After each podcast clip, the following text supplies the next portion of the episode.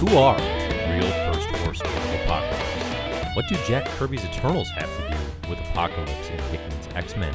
And has Apocalypse reached full swole in House of X number 5? These questions on and more in Kraken Krakoa number 8, The Secret History of Apocalypse's Horsemen.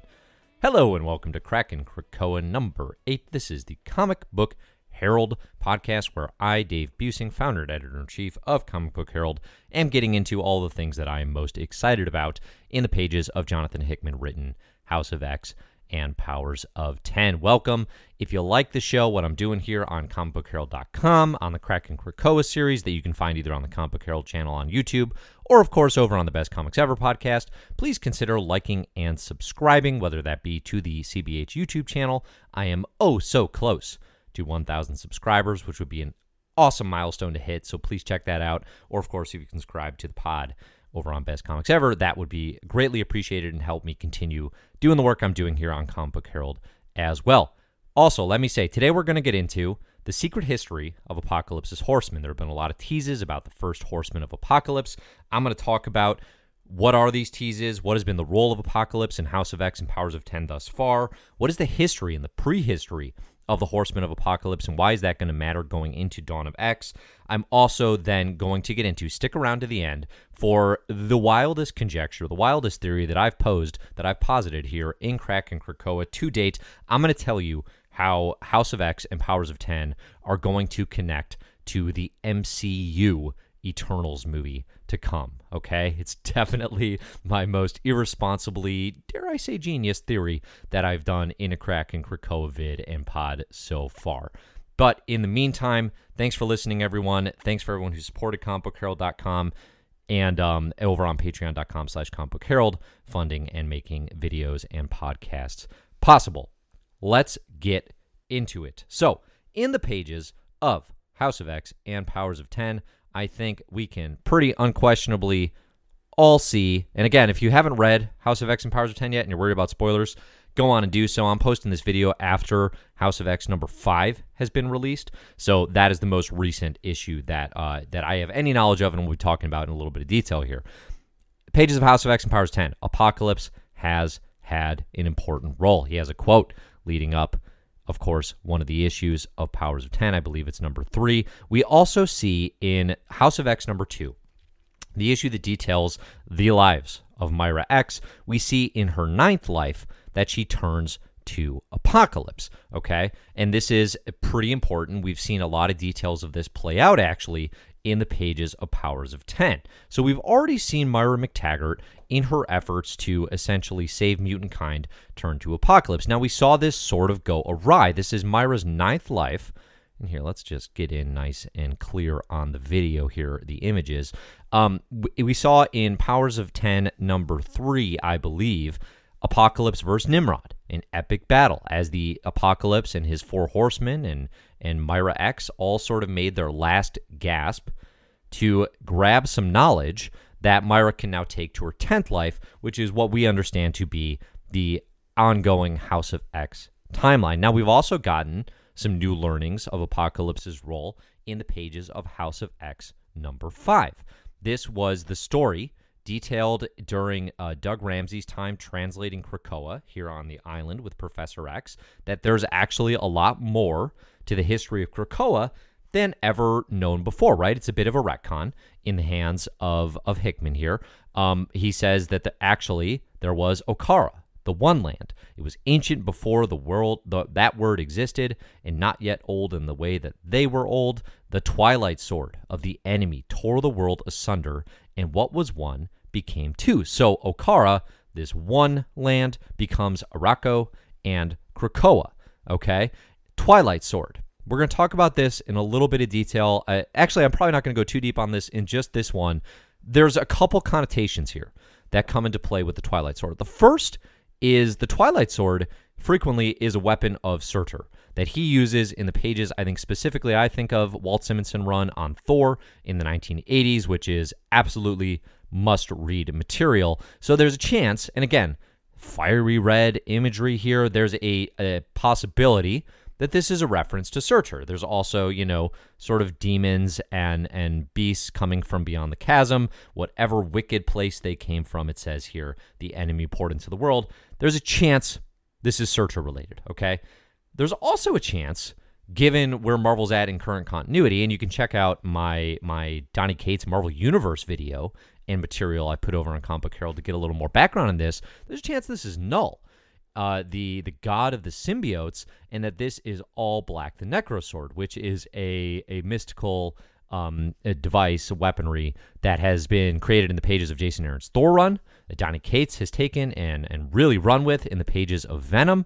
And the reason I think that it could be referenced to that is just the coloring, really. It's black and red. This looks like a page out of Stegman and Kate's Venom. So there's a possibility that this will connect to Knull rather than Surtur. That said, the Twilight Sword is a very specific terminology to reference, and Surtur is the most well-known character who typically wields it. Now, what we learn throughout the rest of the issue is Apocalypse and his first horsemen are the ones who fend off this invasion of evil, essentially. It says here, if not for the man who was not a man, the first mutant, the warrior god in blue, the world would have fallen. Using all his mighty powers, he stood in the gap, pushed Arakko through the chasm, set his four to sentinel that land, and sealed the chasm shut, never to be opened again. So in House of X number 5, we get the information that we've been missing to this point, which is what happened to the first horsemen of Apocalypse. There have been some teases that I'm going to talk about here. What we learned here is they venture in to the chasm of Arakko to keep evil at bay, essentially. And there's some really choice language here that is choice both in the terms of awesome and selective.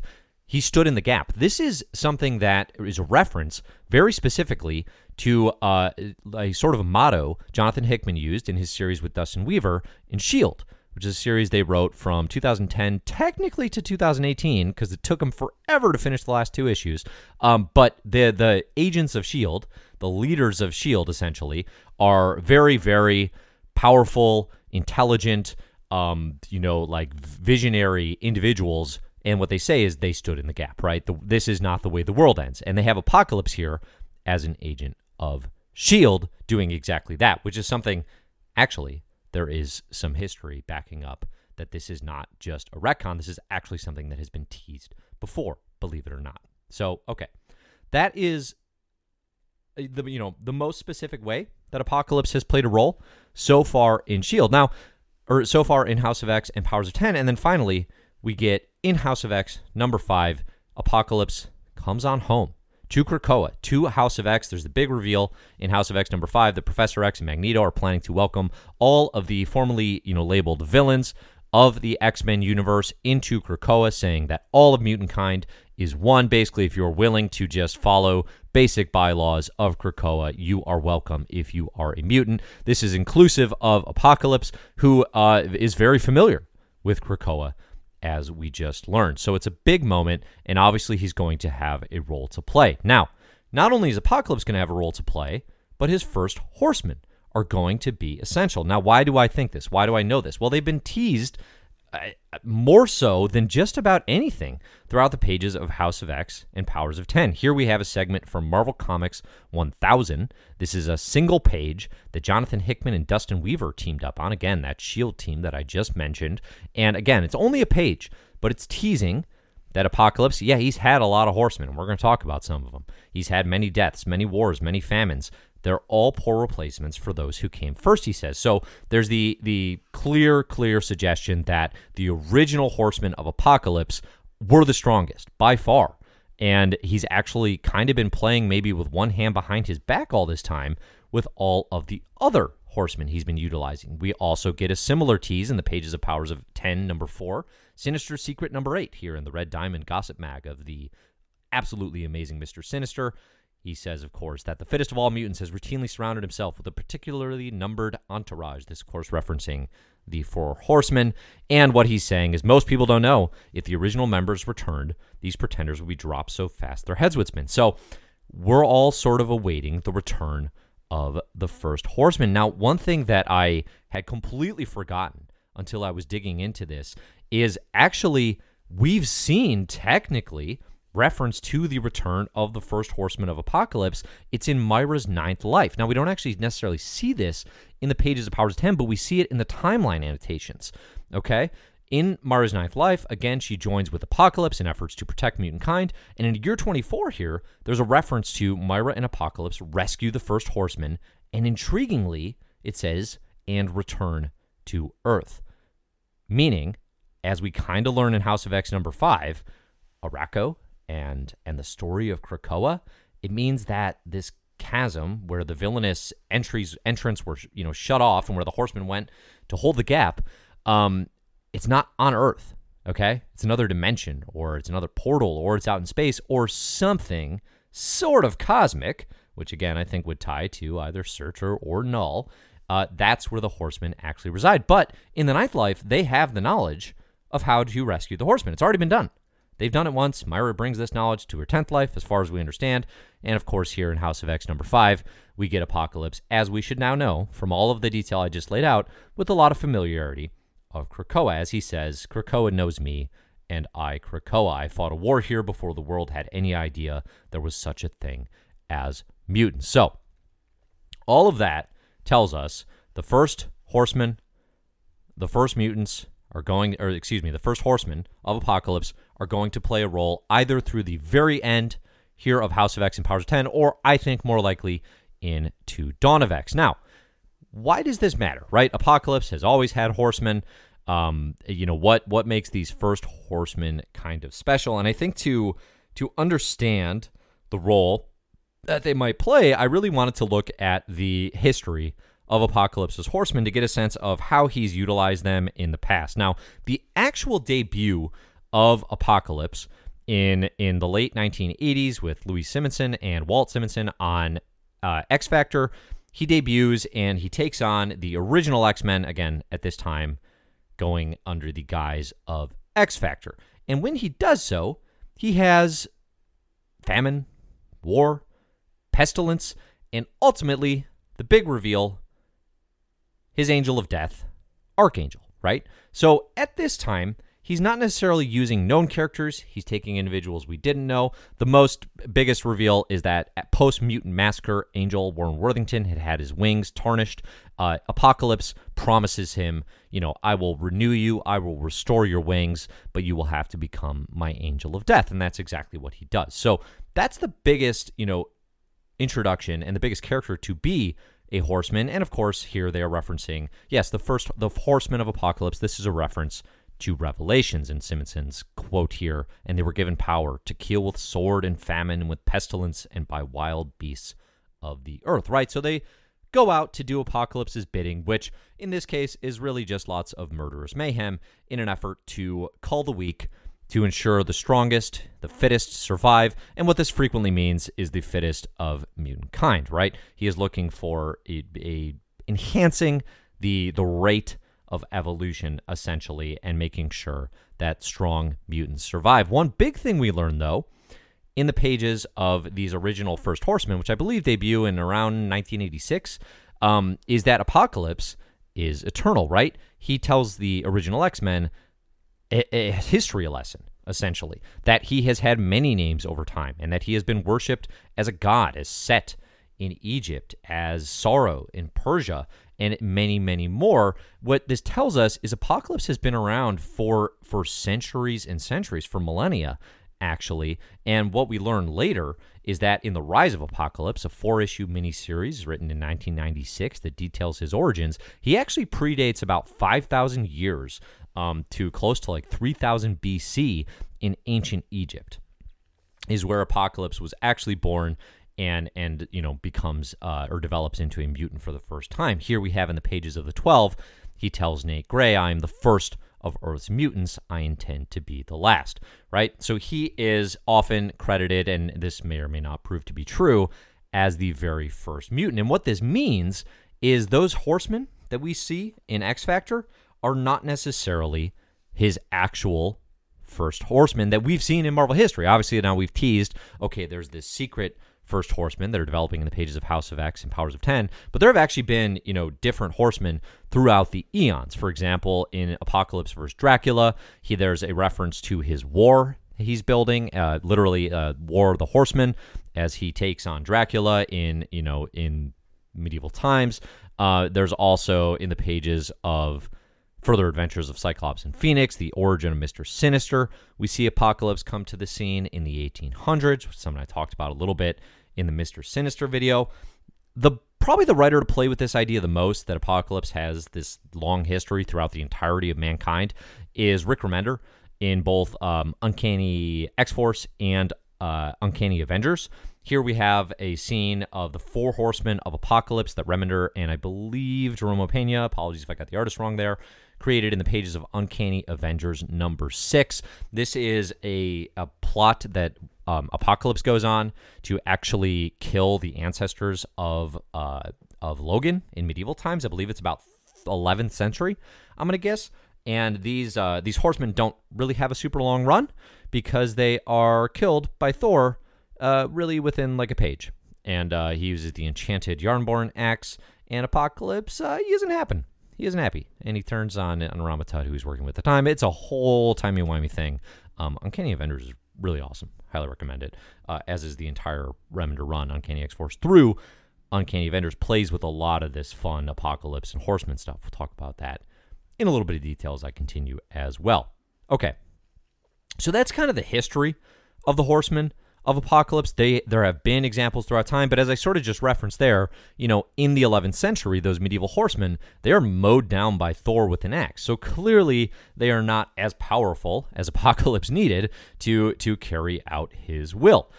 We also really sense that time. Everything post 1986, every iteration of the Horsemen is some variation on like mutants or heroes that we already know.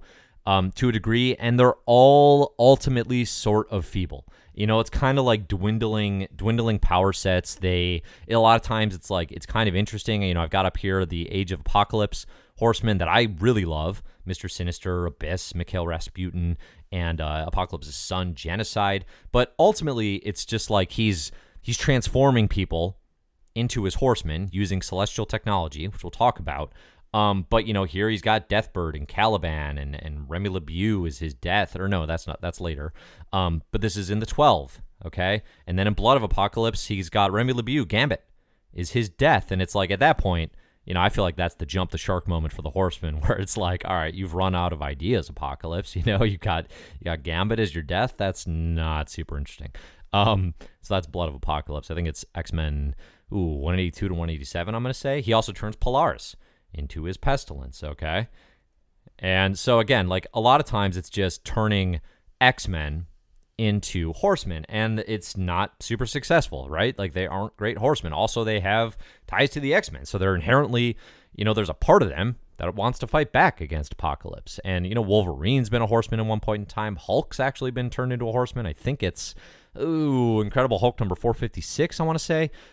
My favorite version of the Horsemen tends to be examples that are not pulling from the X-Men. So, especially in Remender's Uncanny X-Force, we have the Final Horseman.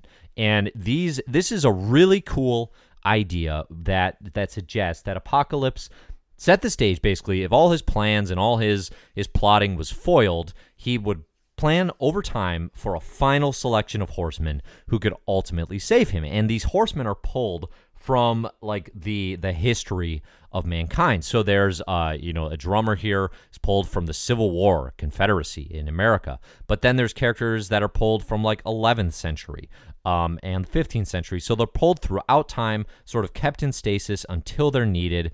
And these horsemen are absolutely awesome. And you can see here like Pestilence is a geisha from Japan. And there's, some involvement there that is going to matter with Archangel as well if you read Uncanny X-Force. But, Archangel, I've got up here, is probably like, he's the most well-known horseman, certainly over time. Apocalypse frequently references him as kind of his favorite, his angel of death. But even then, that's like the modern context, right? These are the modern horsemen, and all of them kind of pale in comparison and ultimately lose to, the X-Men. So they are not as powerful as he has needed over time. Here in Uncanny Avengers, again, we've got a reference to the time Sunfire became a horseman. In his case, it was like he lost the use of his legs. There was an interesting development also in Uncanny Avengers written by Remender with the Apocalypse twins, with Apocalypse kind of out of the picture, where they just straight up went for four horsemen of death. So they said, listen, war, famine, pestilence, all kind of lame. We're going to resurrect some, former Marvel players here, the Grim Reaper, Banshee, Dakan, and Sentry, as our four horsemen of death. So there have been a lot of modern iterations. There's also, in Powers of X, a future iteration of Magneto, Zorn, Wolverine, and some hybrid here that is, I believe, like the continuing living embodiment of Krakoa. I'd have to look that up. But he's always got his horsemen when he's got his plans, okay? What that tells me is Dawn of X, it's going to matter when these first horsemen come back, because they're going to sort of restore Apocalypse to his full powers. You know, again, like I said, it seems like, based on the implication that these first horsemen were much more powerful than all of those additional horsemen I just mentioned, and I didn't even cover absolutely all of them, you know, that was a lot, but that wasn't all of them, that he's going to all of a sudden be at full power again. Okay, I think that's interesting. I think that's going to matter. I also think, and this is where the crazy theory comes in, that it would be very easy to connect Apocalypse to the Eternals movie to come, and specifically to just start bringing in Eternals and Celestials from Jack Kirby's, began in 1976 Eternals series. Now, why do I think this might happen? It's a couple reasons. First, there is no character in Marvel Comics as popular as Apocalypse with ties to the Eternals. Really, Apocalypse has ties to the Celestials. By transitive property, that means he has ties to the Eternals, right? So the Eternal saga, in brief, is the Celestials, the space gods. They came to Earth, and they created three races of life on Earth. They created the Eternals, these sort of immortal, powerful beings. They created humans, that's us, and they created the Deviants, who are sort of monstrous and always changing, and none of them look alike, okay? Apocalypse wields celestial technology. In The Rise of Apocalypse, with his father, Baal, he discovers in a cavern in the Egyptian temples some celestial technology that helps him advance and take down the pharaoh at the time, Rama Tut. He also finds a celestial ship, which he travels in when the X-Men first meet him in X-Factor. That is what he's using, and he has, of course, over time used celestial technology. Here we have an example of a celestial ship from the pages of the Eternals by Jack Kirby. And you can see the similarities, I think, between that and the ship Apocalypse would use, which when X-Factor took over, they just called ship, but with a capital S. Great naming. Celestials have been visiting Earth as longer than Apocalypse has been around even, right? So Apocalypse is eternal. He's been with Earth for really, as far as like recorded history, the Celestials have been around even longer than that. We see the first host, according to Jack Kirby, came, with our common ancestor from the time of evolution from apes. The second host came during like the sinking of Lemuria, and basically they come and they kind of judge mankind for what they'll be. The third host actually comes, I believe, closer to like the 11th century. And there's a few interesting elements here of how Apocalypse, I think, could very closely tie to the Celestials and Eternals and start bringing in those concepts and ideas to shape the future of the MCU. Now, Jonathan Hickman in interviews has said, I think comics should be leading what the MCU is going to do rather than comics responding to the MCU. Now, I love the audacity of this. I love the implication that comics should lead the way. And it's also true, I think, in Hickman's experience, just through writing really good comics. For example, in the pages of Infinity, his Black Order became a really big element in Avengers Infinity War, Endgame, and, even like Transmedia, like Ultimate Alliance 3, the Black Order.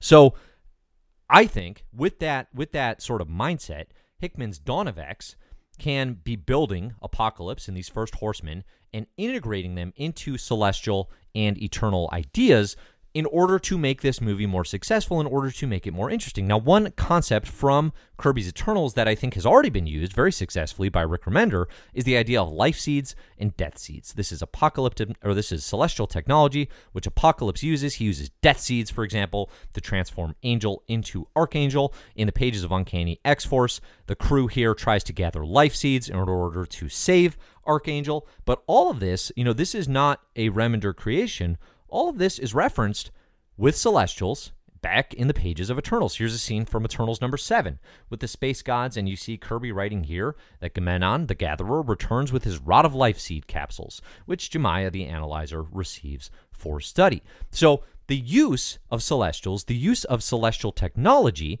is something that is very integrated into the Eternals ongoing that Kirby created. Now, I also think in X-Men and House of X, we've seen Professor X and Magneto turn to basically, you know, this is the timeline where Moira and Professor say, we're going to break all the rules, right? Nothing else has worked. Moira has tried everything, seemingly, through her 9 lives. In the 10th life, she says, we're going to break all the rules. So in Powers of X, or Powers of 10, number 4, they go to Mr. Sinister. They go to Bar Sinister, and they say, listen, Sinister, we need your help. Hijinks ensue, but ultimately what they're saying is we are willing to cross some barriers. We are willing to work with some villains in order to ensure the safety of the future of mutant kind. Why would that not extend to Apocalypse's celestial technology? I think it absolutely could, right? We've seen him use this time and time again. It's what he uses to turn Nathaniel Essex into Mr. Sinister. It's what he's using here on screen to turn Polaris into his Pestilence. In the past, there would have been a lot of resistance to allowing Apocalypse to have his way using celestial technology to advance mutant kind. Now, I'm not so sure. This sounds like the sort of thing that Professor X and crew would actually very much embrace in order to protect and advance mutant kind. So I think if you can integrate Apocalypse's celestial technology into the development of House of X, you suddenly have tie-ins to Celestials and Eternals in ways that would be the most interesting the Eternals have ever been, right? This is a franchise that has struggled, I think, and then some. The original ongoing by Kirby pales in comparison to his Fourth World. These characters have not stood the test of time particularly well. Those who have, you know, hung around, like Cersei in the Avengers, that's 90s Avengers that not a lot of people talk about. You know, there are fans, of course, but there are very, very low-profile characters, lower even than Guardians of the Galaxy, which I think is frequently referenced as, you know, the MCU franchise that, oh, the MCU can do anything. They turned the Guardians of the Galaxy into the stars. Well, the Guardians had a really good run from 2008 to 2010 by Dan Abnett, Andy Lanning, and Paul Pelletier, right? The Eternals have not had that. They have a Neil Gaiman run from the mid-2000s, and yeah, Gaiman's amazing and a superstar, but the run isn't that good, and those characters have not really hung around beyond that. So there's a lot of opportunity here to develop them. I think connect them to Apocalypse, connect that to House of X, into Dawn of X, you've got yourself a platter of opportunity to advance the Eternals' cause prior to their launch in the MCU. Now, I do also want to mention here, you know, in the terms of like using celestial technology and embracing that way back in that X-Factor number 24 I referenced in the beginning, Apocalypse says to the X-Men, oh, you will join me in time. That you must not doubt. And this has not been true until now. Now, in 2019, Apocalypse Eternal was right, which I think is awesome. Okay, a couple final references here in terms of how wild is this theory. It would not be the first time that writer Jonathan Hickman referenced the Celestials. He uses them in S.H.I.E.L.D., that series I mentioned before, quite frequently, actually. He seems to have some affection and affinity towards the Celestials, these space gods. Here he's got a pregnant celestial woman, becomes a major player in the pages of S.H.I.E.L.D., which is kind of fascinating. So I don't think it's completely unlikely that they could have a role here as well. Now, there's also some more inherent connections just through Marvel, you know, kind of like sneaky back issue history in Black Knight Exodus, a 1996 one-shot. This is a panel featuring Cersei of the Eternals, Dane Whitman, the Black Knight, who's going to be in the Eternals movie, and Apocalypse, who they run into way back when. So these characters have all actually interacted and had connections in the past, in the pages of Black Knight Exodus. It would not be the first time. It would not be the craziest thing in the world if in the MCU Eternals, Apocalypse made a debut and connected all of a sudden the Eternals and sort of their lifeline to the X-Men. All right, there you have it. That was the history of Apocalypse's Horsemen, what I think the first Horsemen are going to be doing in the pages of Dawn of X moving forward and how that history has built to this point, as well as my half-baked Eternals theory. So what do you think? Do you think there's any chance that the Eternals and Celestials play a role in Apocalypse's role in House of X and Powers of 10? What do you think of the first Horsemen? Who are they going to be? And what's their role going to be? I think one of them looks a lot like Firelord, Herald of Galactus. Is it actually going to be a connection, or is it going to be a new character? Is it just going to be Hickman's East of West apocalyptic creations crossing over with House of X and Powers of 10? I actually would be really game for that, even though there's no chance. That'd be pretty fun as well. So thanks for listening, everybody. Again, I'm Dave, founder and editor-in-chief of comicbookherald.com. This has been Kraken Krakoa number 8. You can find the entire series listed over on comicbookherald.com. Go to my House of X, Powers of 10 reading order. You can find all sorts of guides to comics and getting into comics, including X-Men and House of X there as well. Again, if you like the show, please consider liking and subscribing. Please subscribe to the podcast, Best Comics Ever. And as always, just go on over to comicbookherald.com to check out more content. So thanks, everybody, for listening. And as always, enjoy the comics.